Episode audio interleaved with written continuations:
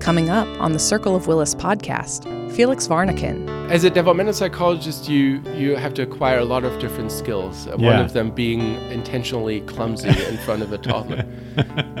Why do we help one another, and when does that motivation begin? Kids are maybe quite um, smart in their helping, that they're making the right inferences um, in these situations and, and know how to help.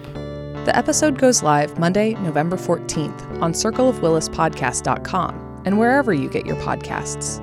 Special thanks to Hal Movius for our sneak peek music. Circle of Willis Human Stories of the Science That Shapes Our World.